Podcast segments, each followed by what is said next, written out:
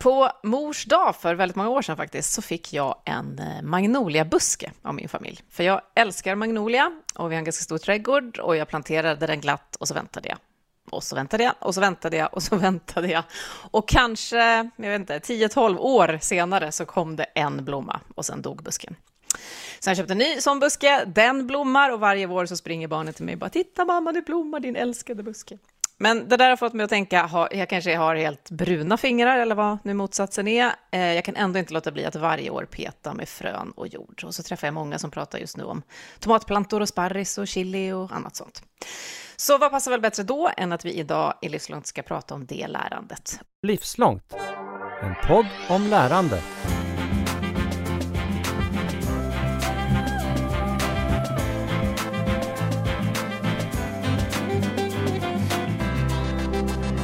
Odlingen och lärandet, vad det är och varför det lockar så många av oss. Och då har jag bjudit in veckans gäst, Elin Unnes. Hej och varmt välkommen. Hej. Får se på fingrarna, hur gröna är de?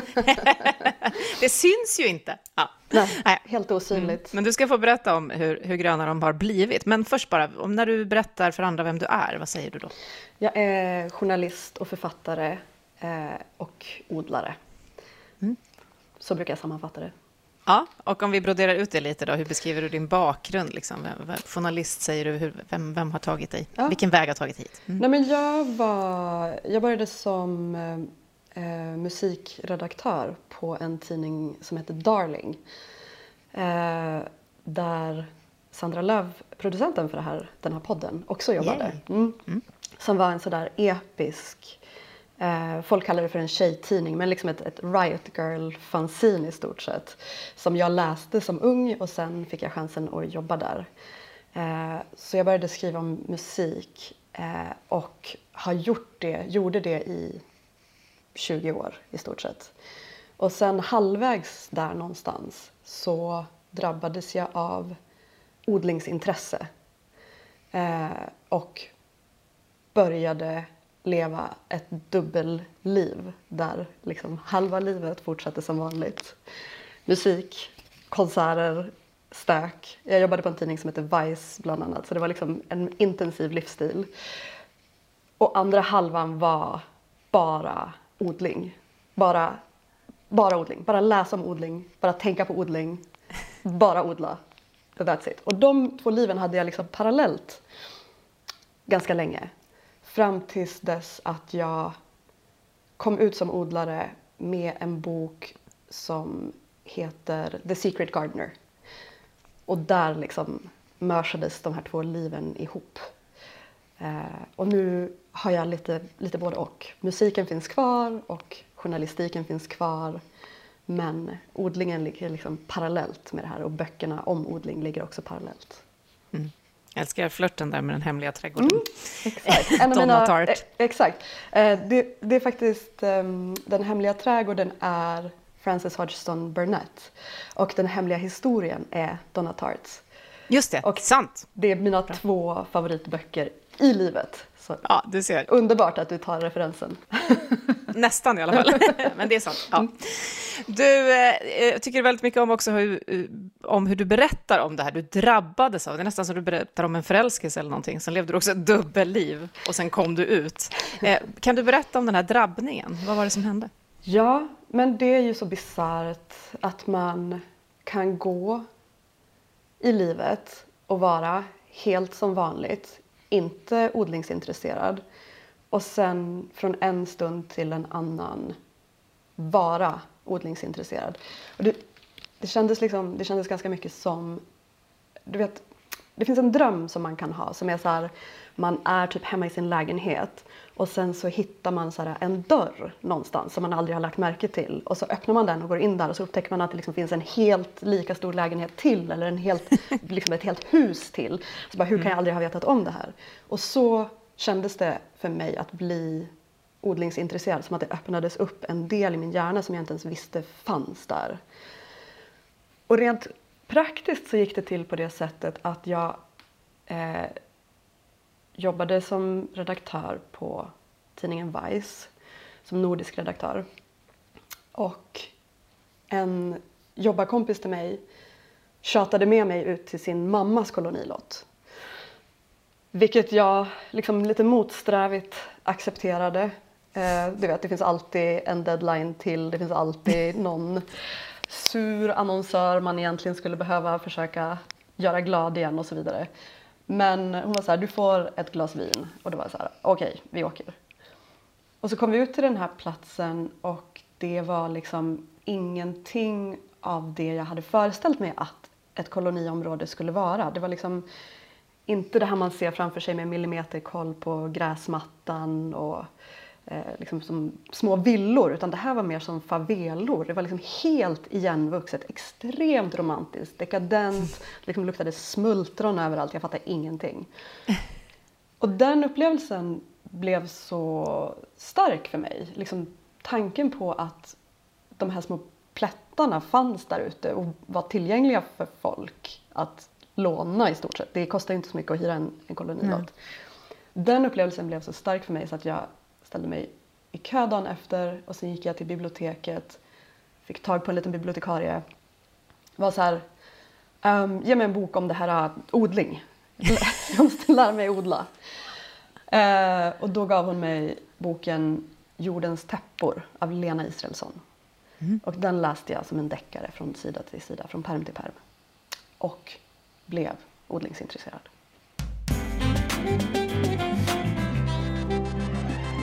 Och det, hela den liksom början på resan, eh, hur typisk är den för hur du tar dig an lärande? För det låter ju verkligen som att du gick på en gång all in och började hämta in information i böcker och sådär. Hur, hur är ditt förhållningssätt till det här lärandet? Nej men absolut, det var kul att man är lättanalyserad i alla fall. det är till hundra procent eh, så det oftast går till. Och det brukar, det brukar också stoppa där. För att om jag upptäcker att jag inte är bra på någonting med en gång så tappar jag intresset för det. Jag tror att, liksom, att här, skriva är det enda som jag har varit bra på med en gång. Um, kanske inte enligt omvärlden men enligt mig själv. Jag tyckte alltid jag var bra på att skriva, du vet. Mm. Uh, och det är det jag har fortsatt med hela livet. Och allt annat som jag någonsin har försökt göra, spela piano eller rita en teckning eller någonting, det har jag liksom tappat intresset för med en gång för att det, för jag är inget bra på det och jag orkar inte läsa världens alla böcker. Med odlingen, så det som hände var att jag köade till kolonilotten i två år. Och under den tiden så läste jag alla böcker, det jag uppfattade som alla böcker i hela världen, om odling.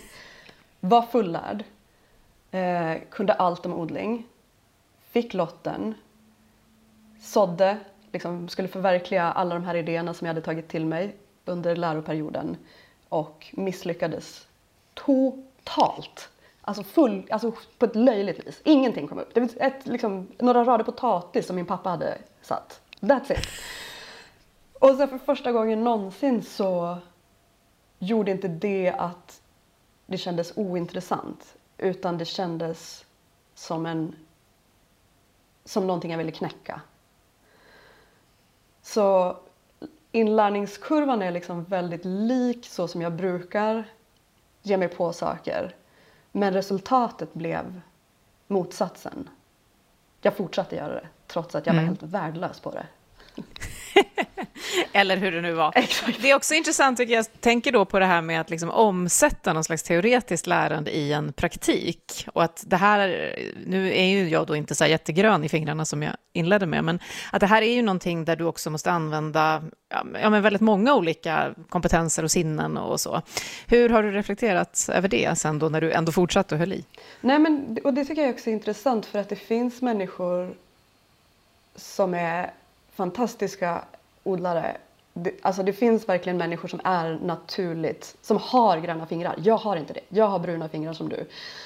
Det finns de som inte läser böcker om odling utan som har en kunskap som för mig är avlägsen och känns esoterisk där man har liksom en taktil kunskap, en instinktiv kunskap. Um, det, jag kommer liksom från ett gröna vågar hem. Min pappa är skogsbonde. Vi var självförsörjande på potatis när jag var liten.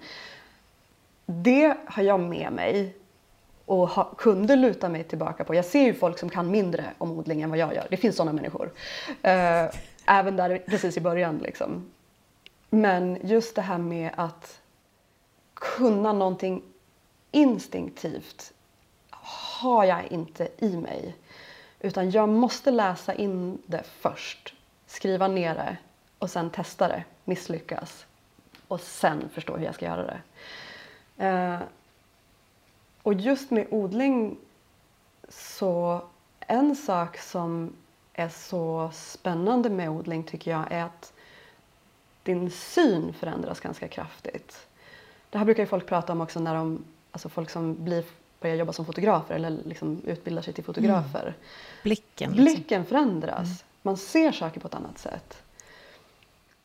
Och just att här, titta på sina växter och se de små, små förändringarna. Där finns det information.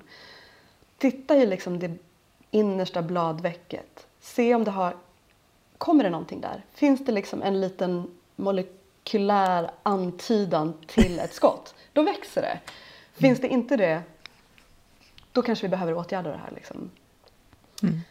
Uh, och just den typen att så här, inhämta information med hjälp av syn, att man tar på växten, man känner om den doftar, man liksom ser hur den reagerar på saker, man behöver ha en kontinuitet. Du måste komma tillbaka gång på gång på gång. Mm.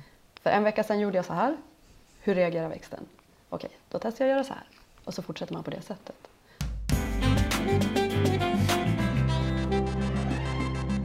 Hur mycket ägnar du dig åt det här idag då? För det låter som att det är ganska mycket. Liksom. Ja, precis. Och det här är liksom det som är frustrerande med odling också. Jag, jag brukar liksom... Jag tänker att det är lite som tv-spel, du vet. Så eller för mig kändes det så som det när jag, liksom när jag först lärde mig odla. För att, för att det skilde sig så mycket från sättet som jag i vanliga fall tar mig an utmaningar. Att liksom, om du spelar tv-spel så kanske du inte har läst hela manualen men du kastar in på första banan, du försöker liksom rusa igenom den, du rasar ner vid första stupet. Mm. Då kastar du inte tv-spelet liksom, utan du går tillbaka. Okej, okay, men jag kanske måste sänka tempot, jag kanske måste, du vet, finns det någonting som jag ska hoppa på? Um, det hörs också att tv-spel var väldigt, väldigt tvådimensionella när jag började spela dem. Eh, ja. liksom, behöver, jag, behöver jag zooma ut? Behöver jag vara smart? Behöver jag vara snabb? Behöver jag vara stark? Mm. Och det som är frustrerande med odling är ju att du måste vänta ett år innan mm. du får spela banan en gång till. Liksom. Om det gick åt helvete den här gången så är det inte förrän nästa vår som du får testa igen. Det är extremt tålamodsprövande. Exakt. Mm. Och det tror jag också är någonting som så här, man lär sig odla men någonting som odlingen lär en är just så här, att du måste vänta. Så här, dina handlingar får konsekvenser och du måste vänta på den stora belöningen. Det, det som det ledde fram till för mig är att jag till slut inte längre ville odla på en kolonilott. Um, där jag liksom varje vår drar upp 20 stycken tomatplantor och 20 stycken bönplantor inne i lägenheten som jag sen liksom spänner fast på så cykeln och cyklar liksom, du vet, Nynäsvägen ut. Försöker rädda. Exakt. Ja. Mm. Cyklar ut till lotten, de går av, det blåser, ingen är glad. Um, utan det som det ledde fram till för mig var att jag kände ett behov av att liksom kunna vakna i min odling, vara med min odling, följa den här utvecklingen på ett närmare sätt, på ett mm. intensivare sätt. Um, så nu har jag precis köpt ett hus faktiskt. Um, så att jag ska kunna vara med min odling hela tiden. Men det gör också att jag eh, motsägelsefullt nog inte ägnar någon tid alls åt odlingen just nu för att nu är det hus. Ja, du måste liksom skapa grunden. Exakt. Ja. måste liksom bli ett beboeligt hus först. Så just nu tyvärr inte så himla mycket tid, vilket är en eh, stor sorg. Mm. Men ändå att odlingen har drivit fram husköpet är ju lite intressant. Verkligen. Det finns ju många faktorer som brukar göra det, men just den här vet jag inte. Kanske att jag har hört förr. Men... Uh, nej, men exakt. Det blir ju en, liksom, en livsförändring. Man tror att man du vet, man kan inte stirra ner i avgrunden utan att avgrunden stirrar tillbaka. jag, och får konsekvenser. Exakt, jag trodde att jag skulle odla någonting men istället så odlade odlingen mig. Mm. Men du berättar om att du ändå kommer från en gröna våg-bakgrund. Mm. Eh, jag har också läst det om dig och att ni liksom odlade, var självförsörjande på potatis och helt främmande att köpa potatis och så. Eh, och ändå säger du att det här var ett universum som du absolut inte hade tänkt dig att du hade i dig. Betyder det att bakgrunden liksom inte har spelat in i den här resan eller var det bara så att du missade det på vägen? Jag tror liksom att bakgrunden till 100 procent spelade in Ehm, när jag drabbades av mitt odlingsintresse så skulle jag, om jag inte räknar helt fel, precis fylla 30. Min mamma hade dött några år tidigare efter massa års cancer och jag kände mig liksom djupt frustrerad över en så maktlöshet inför hur större företag behandlade mig och oss som bor på den här jorden. Mm. Um, och jag, liksom, jag har varit miljöintresserad sedan jag var liten och varit, liksom, vuxit upp på demonstrationer. Min mamma var liksom, straffad aktivist. Mm. Um, och jag tror kanske att anledningen till att jag inte kopplade ihop miljöintresset med odlingen var just för att det var någonting som jag hade ägnat mig åt när jag var liten. Så här, ut och vattna tomaterna. Du vet, så här, ut, mm. nu, nu ska vi sätta potatis, ut och gräv. Och du vet, så här, någonting som mer kändes som att göra hemläxor eller städa sitt eget rum. Det tror jag stod kanske i vägen för att jag skulle förstå att det var odling som var svaret hela tiden. Mm. När den dörren väl öppnades så var det som en störtflod. Och jag förstod liksom hur de här två sakerna hänger ihop. Så här, odlingen är svaret på alla de här sakerna som jag har kämpat med. Alla de här problemen som jag ser framför mig. Alla de här utmaningarna som vi står inför är odlingssvaret. Och jag vet att alla, är, alla nyfrälsta tror att det är deras religion som ska frälsa världen. Men det är fan sant. Det är odling som... Du vet jag vet att det är, din. att det är min religion. det ja. är odling. Eller så här, meningsfull mm. sysselsättning. Vi sänker temperaturerna i städerna överallt. Det blir ökad biologisk mångfald. Eh, vi försörjer oss själva, vi får ökad livsmedelssäkerhet. Det finns liksom minskade transporter, större förståelse för miljön runt omkring oss, andra människor, andra varelser. Jag skulle kunna fortsätta. Jag låter dig mm. säga någonting nu.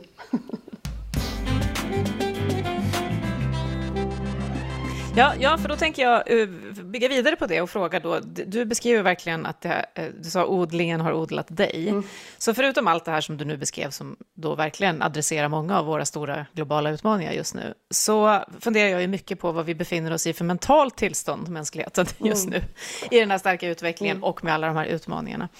Så, eh, och vad vi då går till när vi har ångest över det, eller så, mm. vi kanske shoppar eller vi gör någonting annat. Kan du beskriva det här tillståndet som du hamnar i när du håller på där och tittar i dina blomveck och vad det nu mm. kan vara som du sysslar med? Vad händer då med dig? Nej men det är så intressant. Eh, jag är liksom en ganska så stor dagdrömmare och fantas, fantasitör, fantiserare. jag har liksom lätt att försvinna iväg. Um, och bara helt nyligen så frågade min man mig, är du, är du här? Är du här någonsin? Och jag sa, nästan aldrig. Mm. Utom när jag odlar. Mm. Och han var så här, okej, okay, men då fattar jag. Då fattar jag varför du vill odla hela, hela, hela tiden. För att det är liksom en stund för mig när jag är helt närvarande, helt inuti min egen kropp. Jag känner liksom livet i fingrarna, i hjärnan, i själen och allting annat smälter bort. Och man är bara den här liksom, som man inom meditation pratar om, den här energikroppen. Att jag känner, liksom, jag känner jord, mm. jorden under mig, jag känner himlen ovanför mig och min kropp som ett fält av energi som interagerar med omvärldens energi på ett positivt vis. Eh, väldigt beroendeframkallande. mm. helt enkelt. Så det betyder att du också är det? Det är inte så att du lyssnar på massa poddar under tiden eller oh, Gud, tänker ja. planerade artiklar eller någonting sånt? timmarna P1 som jag har lyssnat på medan jag odlar liksom oräkneliga. Uh, och på något sätt så funkar det också faktiskt. Och musik, det finns också album som är fullkomligt sönderlyssnade bara för att jag haft dem på repeat i fem timmar utan att ha förstått att det har gått fem timmar liksom, och så kan jag plötsligt inte, inte lyssna mer på den musiken och mer på liksom ett halvår. Mm. Um, så absolut, men av någon anledning så är det det bara går in genom ena örat och ut genom andra och kroppen fortsätter göra det den ska. Mm.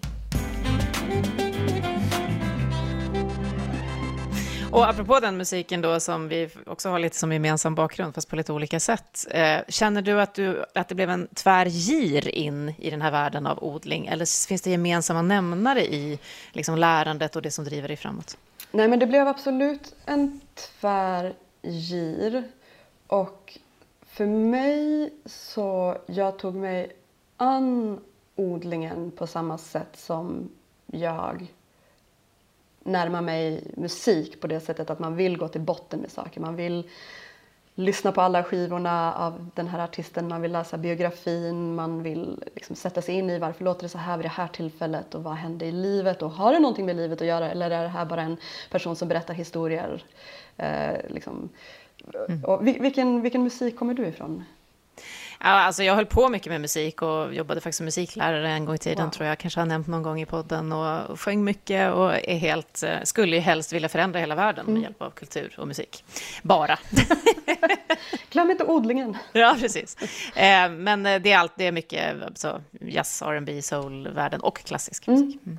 Nej, men, och, och, så den, den världen kan ju ibland vara, nu har du varit lärare, så att du liksom representerar verkligen motsatsen till det jag ska säga nu. Men den musikvärld som jag kommer ifrån med så rock och metal och punk och indie till en viss del, den kan vara ganska elitistisk. Du använder din kunskap som någonting att visa ditt värde med, om jag ska vara liksom lite krass. Mm. Så att det är viktigt, liksom, din kunskap är ditt kapital. Och om du är fattig så är det ingen som vill prata med dig och då är det tråkigt och så får man inte vara med. Utan mm. det, liksom, det gäller att samla på sig riktigt mycket kunskap. Ja. Och det som jag tyckte var skillnad med odlingsvärlden var att trots att jag själv hamstrade kunskap så var världen runt omkring mig var liksom välkomnade en nybörjare med öppna armar. Trots att jag var ganska så kategorisk och stökig och högljudd och uppkäftig, du vet, så, här, så var folk så här, mm, gulligt, typ så här, hej och välkommen. Ja, för du var ju fullärd där, du hade ju lärt dig. Exakt. Ja.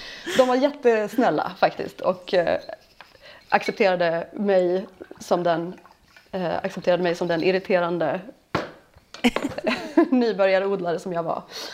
Um, och det som jag tycker är intressant med odlingen och kunskap och inlärning är också att det är så stor del av det som handlar om att kommunicera med andra odlare. Alltså för mig så är det så underbart att prata med andra odlare. Att prata om odling är nästan lika härligt som att odla. Och det finns, liksom, det finns nästan ingen odlare oavsett hur låg nivå de är på eller oavsett hur okunniga de är så har jag i stort sett aldrig pratat med en annan odlare utan att den har kunnat lära mig någonting, säga någonting jag inte redan kände till. Och det tycker jag är så fascinerande att det verkar vara liksom ett, liksom ett bottenlöst hål av kunskap. Det finns så många nivåer som du kan bli bättre på. Så många metoder du kan lära dig, så många tekniker som du kan finjustera. Att liksom även en person som är eh, precis dum och ny på någonting kan också lära, om jag nu ska jag, jag, jag liksom tvekar inför att kalla mig själv för fullärd. Jag gjorde det en gång, det visade sig att jag hade fel. men, men någon som ändå har lagt mycket tid på att försöka lära sig mycket om odling jag, jag lär mig fortfarande varje gång jag pratar med en annan odlare någonting. Liksom. Jag tycker du, det du beskriver får mig att tänka på i så här teoretiska ramverk kring lärande så finns det till exempel något som heter communities of practice mm. som handlar just om det som händer mellan oss när vi kommer tillsammans och ska lära. Till skillnad från om du sitter själv och läser en bok eller går en kurs eller kollar på ett Youtube-klipp eller vad det nu kan vara. Så. så det låter som att du beskriver ett väldigt starkt sånt community of practice kring odling. Verkligen. Att lära vad, och hur beskrivs, uh, hur beskrivs, säg vad det hette en gång till. Community of practice. Eh, det handlar ganska mycket om då det lärandet som vi eh, skapar tillsammans i någon form av community, där vi då också har förstås, eh, ja, beroende på vad det är för sammanhang, så har vi olika mål med det och så. Men att det finns ju en kunskapsinhämtning och sen finns det ett lärande som sker i mötet med andras erfarenheter, insikter, kunskap, där vi skapar ny praktik och kunskap hela tiden. Mm. Så. Och det låter ju som att, du, att det är det som, kring odling, att det finns starka sådana. Verkligen, verkligen. Eh, jag är ju anarkist också sedan ett par år tillbaka och jag har en väldigt stark tilltro till den intelligenta massan, till liksom grupp, gruppens intelligens. Um, och den uttrycks väldigt starkt bland odlare tycker jag. Och där man just kan se, om man ser liksom ett koloniområde som en organism, eh, som en bikupa, liksom, så kan du verkligen se hur vissa saker blommar upp på bokstavligen på vissa eh, koloniområden. Där liksom, här har den här kunskapen spridits, här har den här växten spridits, här har det här blivit starkt.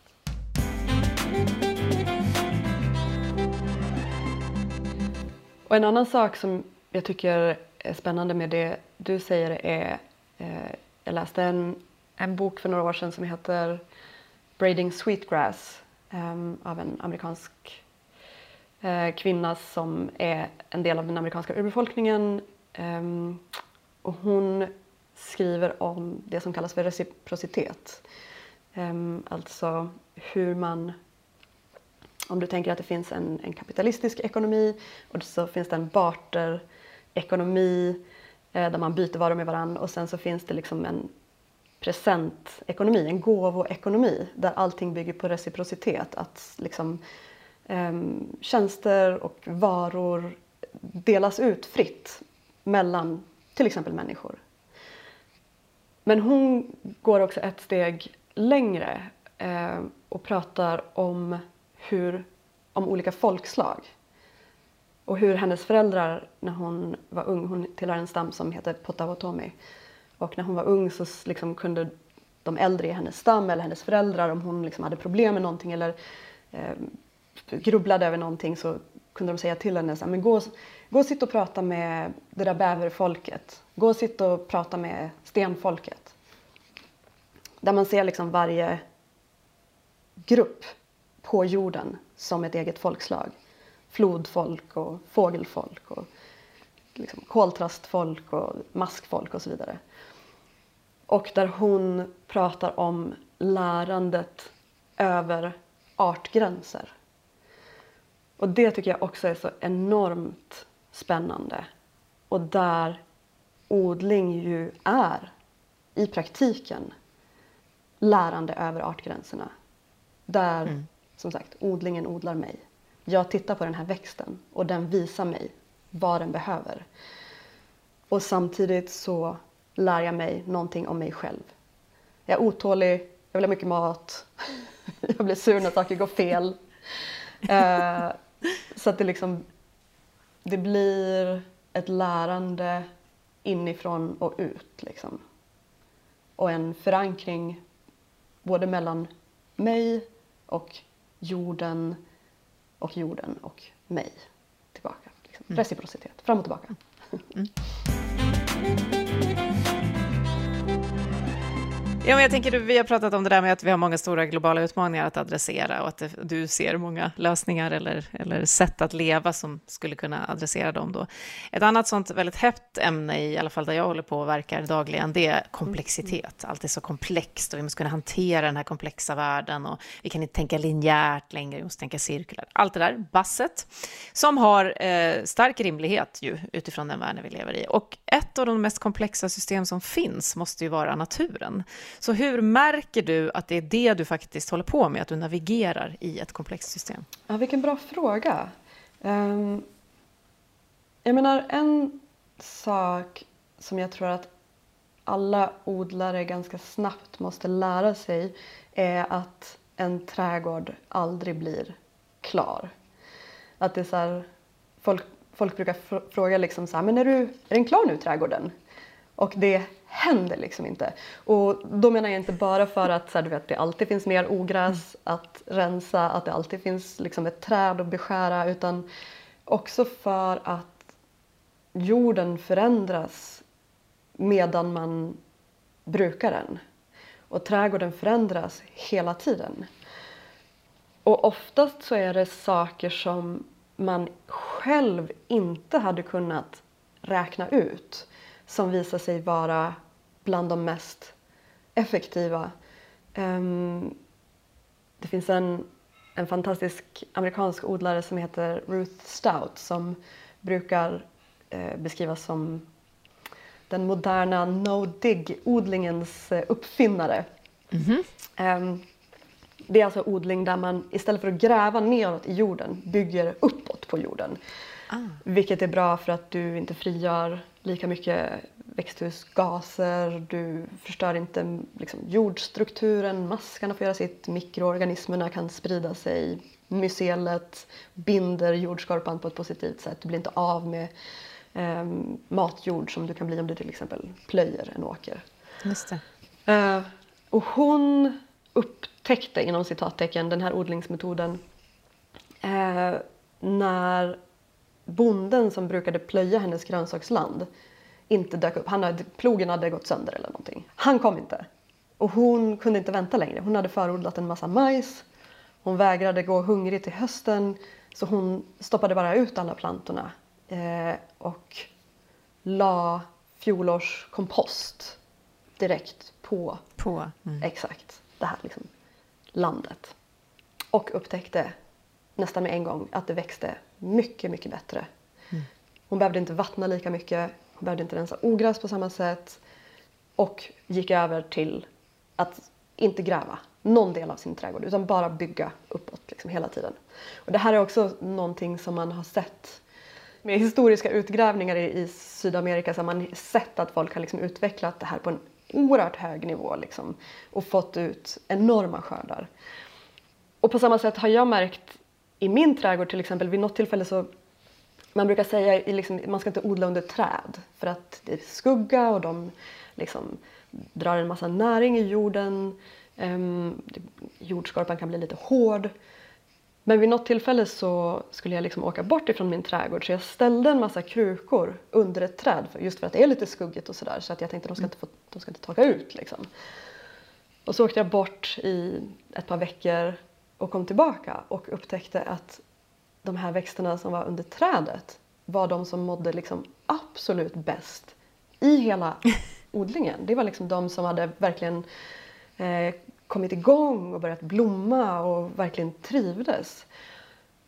Och helt nyligen så pratade jag med en, en eh, nötskogsodlare, en man som heter Philip Weiss som håller på att anlägga nötskog i Dalarna. Mm. Som pratade just om hur träden fungerar som paraplyer. Mm.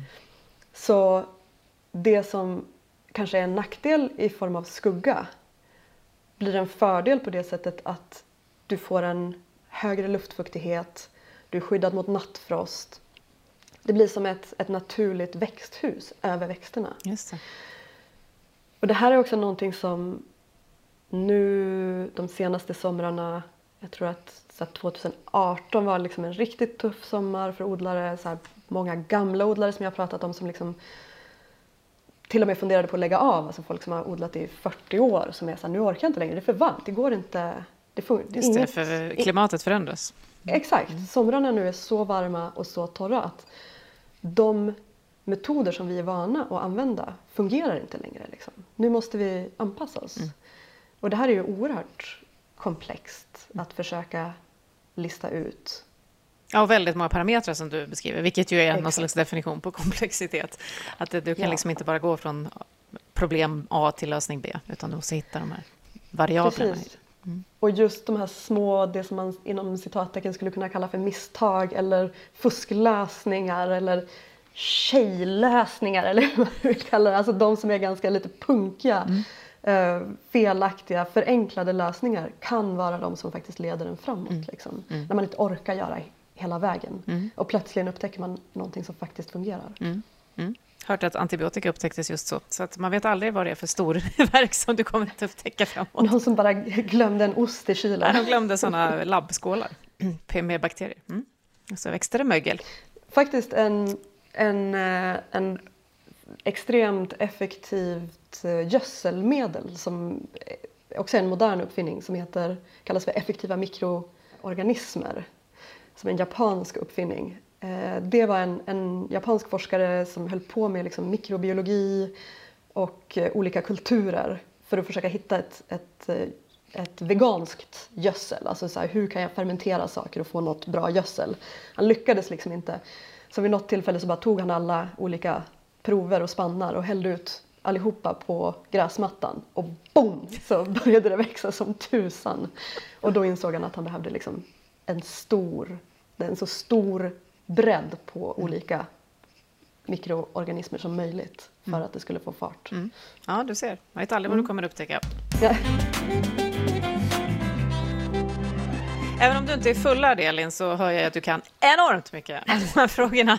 Och vi skulle kunna lära oss väldigt mycket längs vägen. Men jag tänker också att någon nu, efter att ha hört oss prata på det här fantastiska, både filosofiska och existentiella sättet om odling, undrar väldigt konkret så här, vad odlar du? I allt det här, så här, vad har du hittat för preferenser som verkligen ger dig den här paybacken som du beskriver? Ja, men så det jag brukar eh, fokusera på det är att jag har några så arbetshästar. Så här, de här måste jag odla varje år för att om jag inte får någon skörd till hösten, då blir jag ilsk, då blir jag hungrig, eh, det blir dålig stämning och så vidare. Eh, Så jag har liksom ett par säkra kort.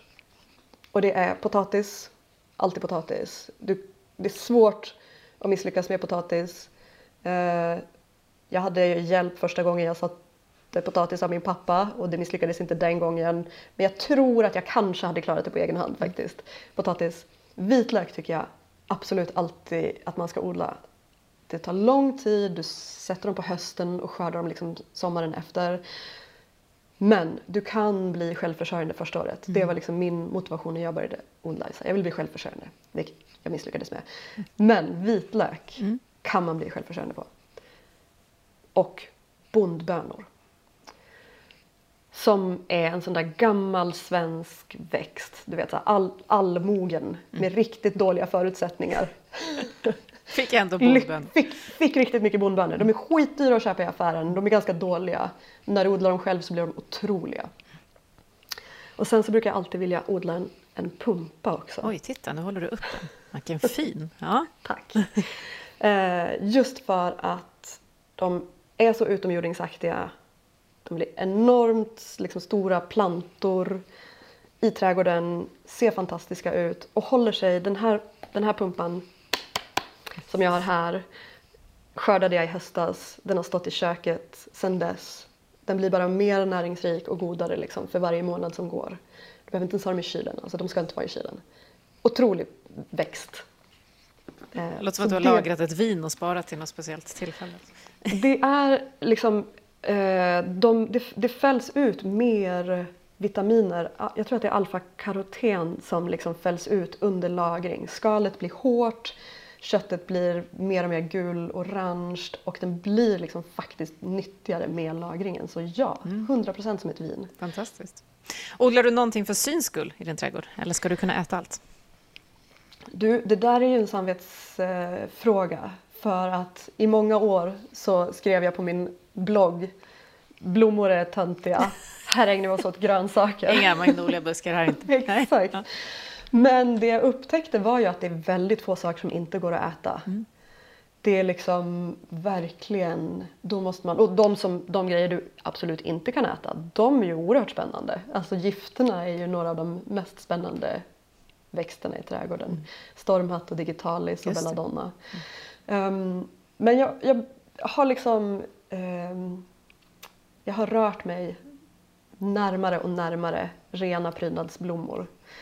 Ehm, att ha någonting som jag inte kan interagera med alls, förutom med synen, Det är lite utmanande för mig. Där är jag inte än. Utan jag vill, det ska finnas en doft, det ska finnas en, en aktiv, ett aktivt ämne. Lavendel skördar jag till exempel mycket av. Um, ringblomma skördar jag, tagetes. Alla de saker som folk i vanliga fall kanske tänker på som Prydnader. prydnader Mm. Skördar jag. Mm. För jag tycker det är gött. Mm. Jag tycker man ska få något för ansträngningen. Mm. Härligt. Inte saffran eller så, ändå har jag hört det väldigt stor ansträngning nämligen. Åh oh, gud ja, jag försökte. jag skulle som sagt bli självförsörjande.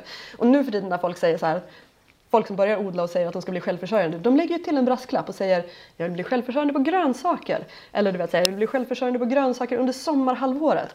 Men eftersom att jag inte hade hört talas om det när jag började odla så sa jag jag ska bli självförsörjande på du vet, så här, olivolja, kaffe, te, saffran. I zon 2 Wow. på 100 kvadratmeter. Wow. Så absolut att jag eh, satte saffranskrokus, helt klart. Ja. Ingen skörd, noll skörd. Ja, nej. hade jag för det.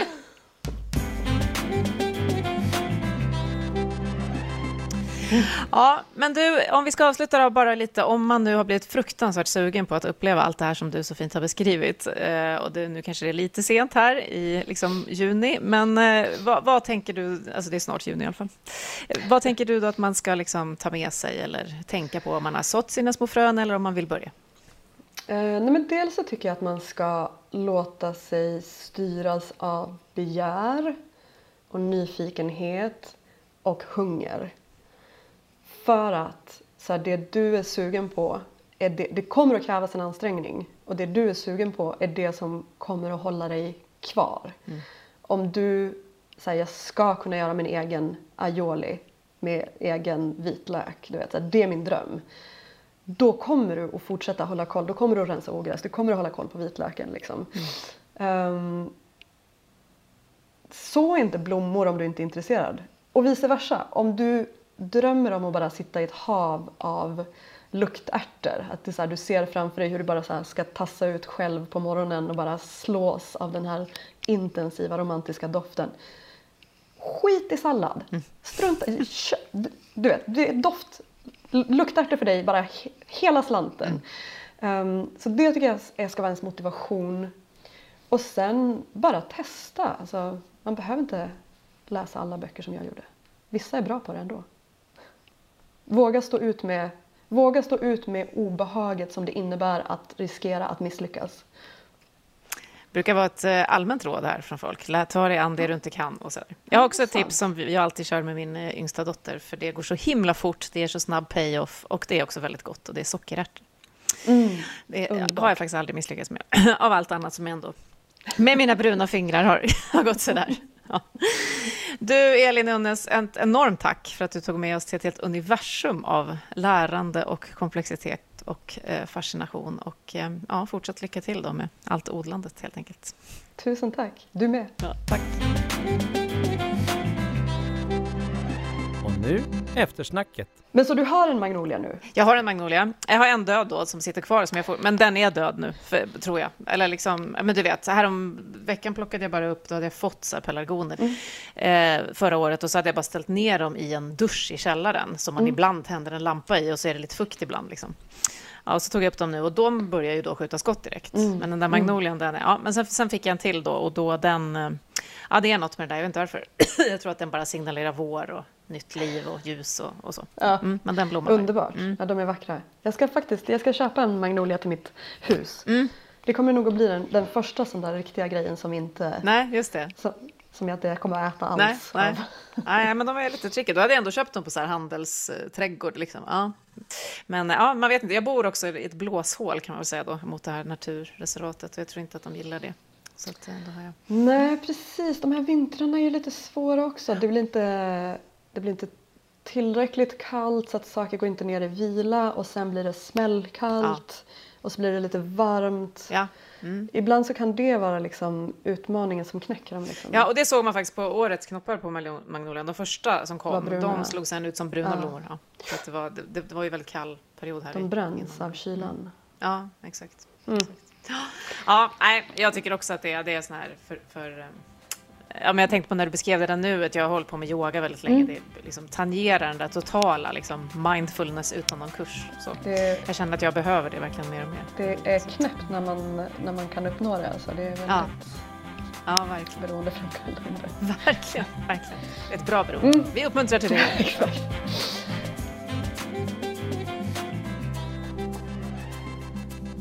Du har just hört Livslångt, en podd från RISE om allt det där man lär sig i livet.